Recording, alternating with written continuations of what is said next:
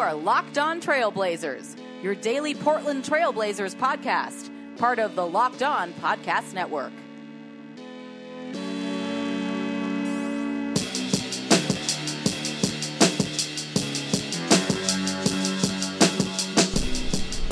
Hello and welcome to a Tuesday, November 20th, game day edition of the Locked On Blazers podcast.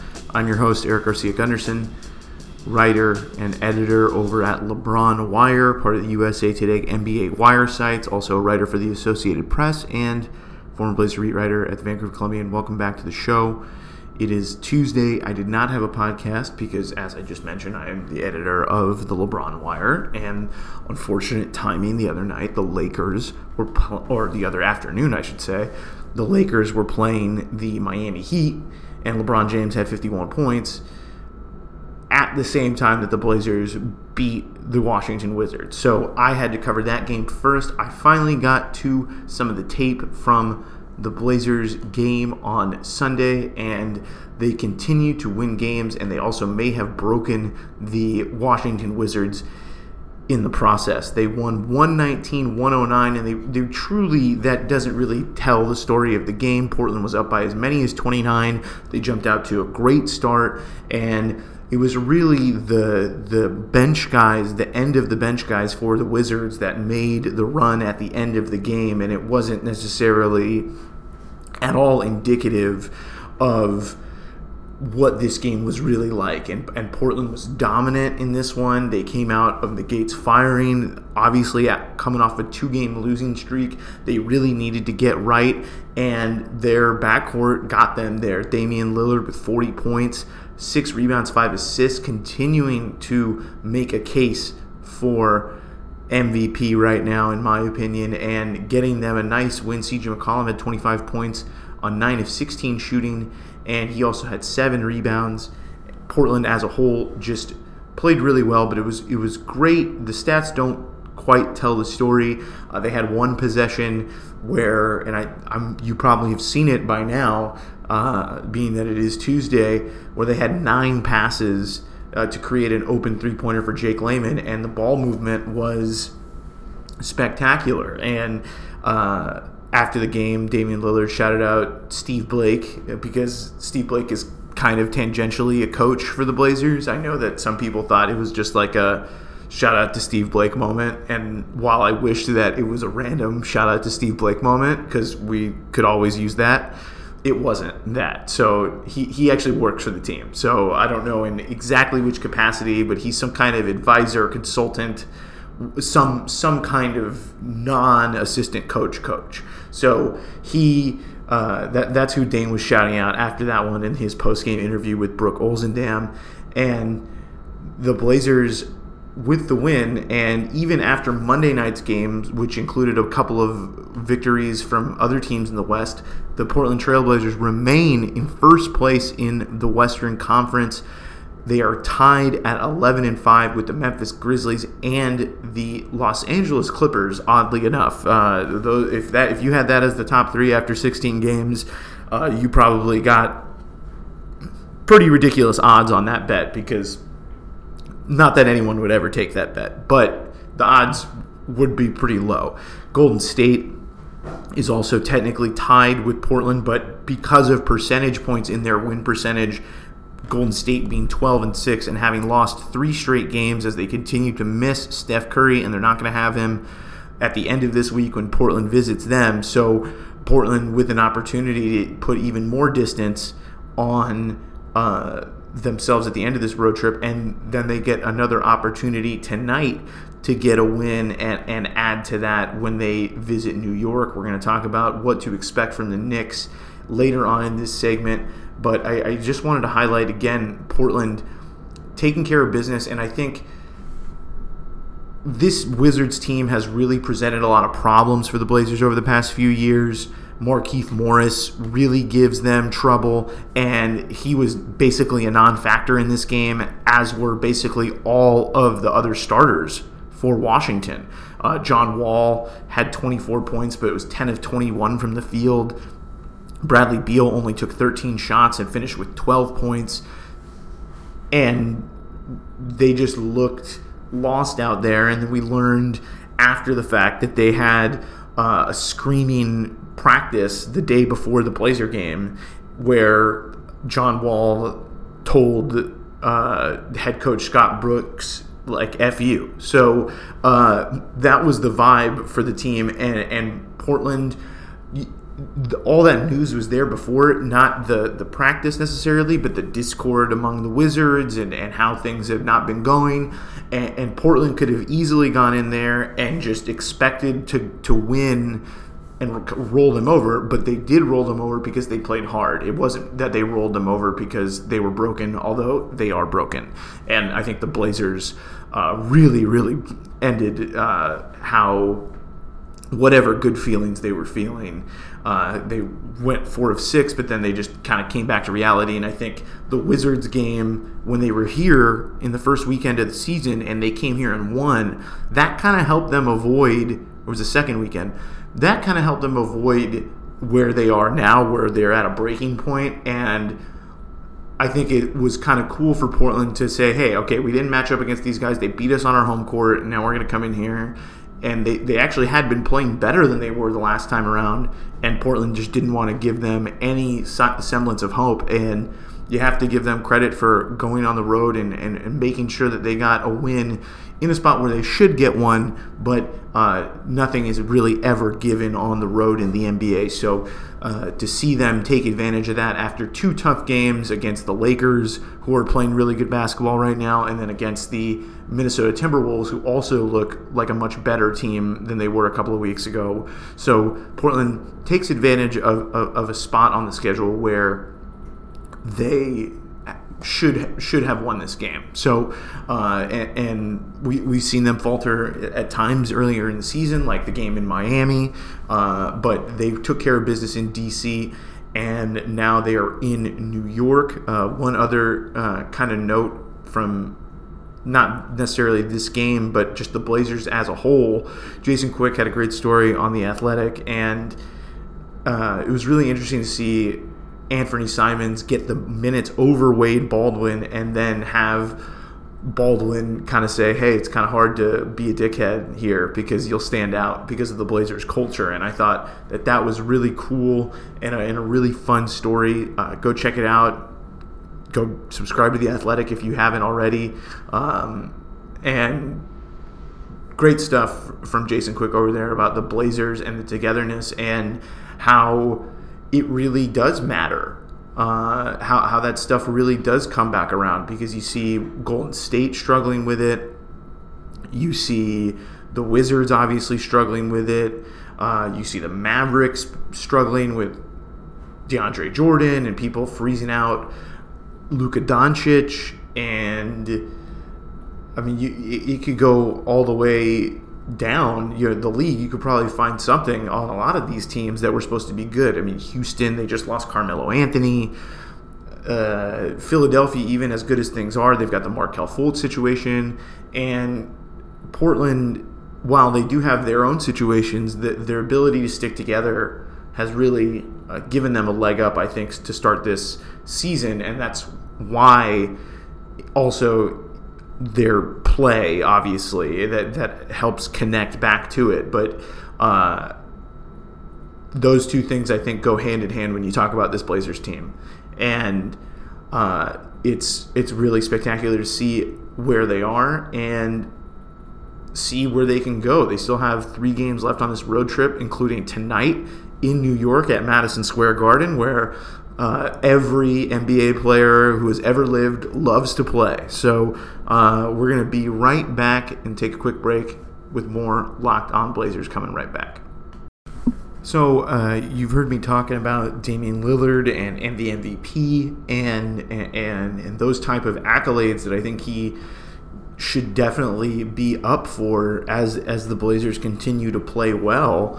Um, and and he is not only the the most important offensive player, he's also the team leader. So I wanted to kind of take stock of where he ranks amongst other guys in the league. And, you know, after doing a little bit of a deep dive here into some of Dame's stats, I have to say um, that I think things can get a little bit better uh, for him right now because he's really not shooting the three that great compared to where he's been before in his career, especially in the last couple of seasons, shooting at 35%, which is fine at the volume that he's shooting, but he could probably shoot a little bit better, and he'll probably have a good game tonight in New York, and then that will probably change how his percentages look after the fact. But um, if there's one thing I can definitely say, I think that Dame and this is you know it sounds stupid coming off of, of, a 40 point game for him but he's really gotten to work inside the three point line this year. He's having a much better season from there but uh, his three point shot is just not falling in the same way. Another place where dame is really excelling right now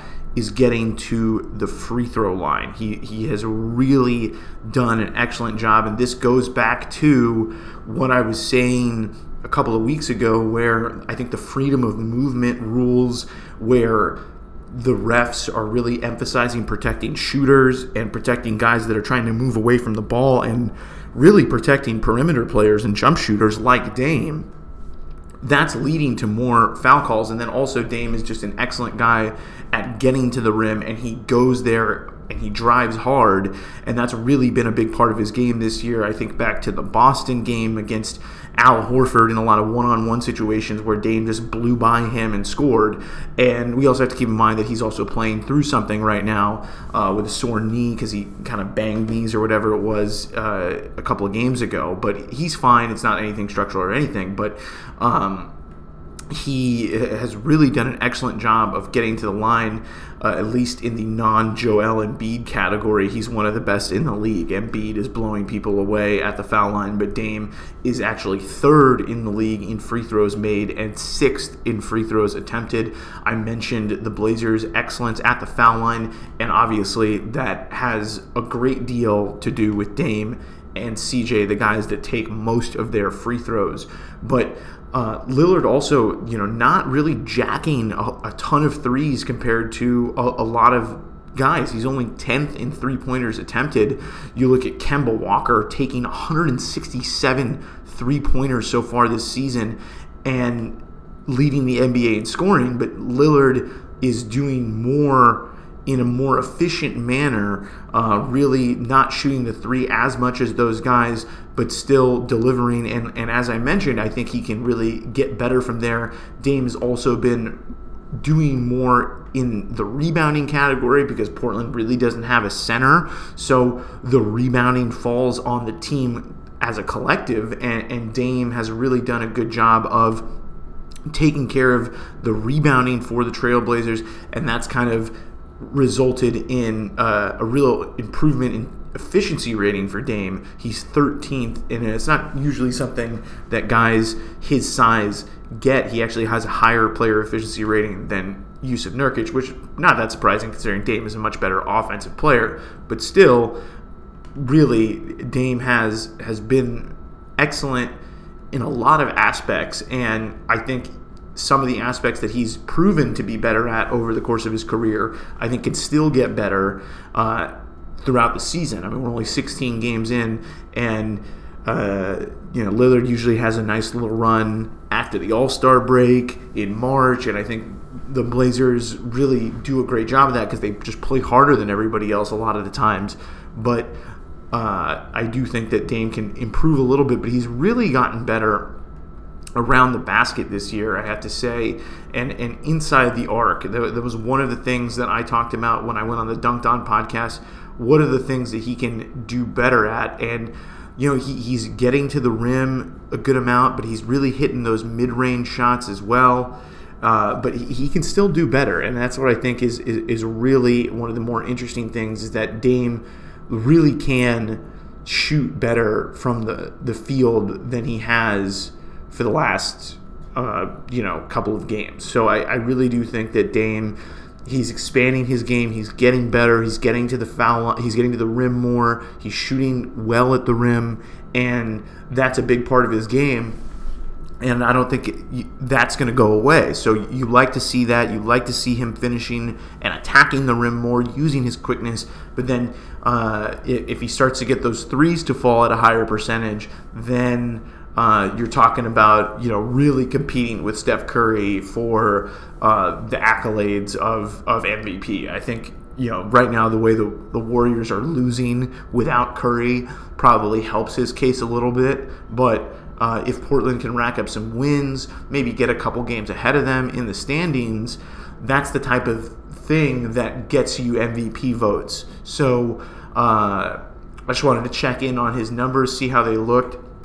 Getting to the free throw line has been big for him, but he, he's really been getting to the rim, and I think his three point shooting will improve, could improve tonight against uh, a crappy New York Knicks team. And we're going to talk about those crappy New York Knicks when we come right back from this break as the Blazers continue their road trip. It's the last game on the East Coast before they head to the Midwest where they'll face the Milwaukee Bucks. Hello and welcome back to our last segment here on Locked On Blazers, and we are previewing tonight's game at Madison Square Garden against the New York Knicks.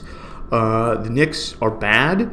They are leaning into the fact that they are bad. They're playing all their young guys that they added, and David Fizdale is mixing and matching lineups.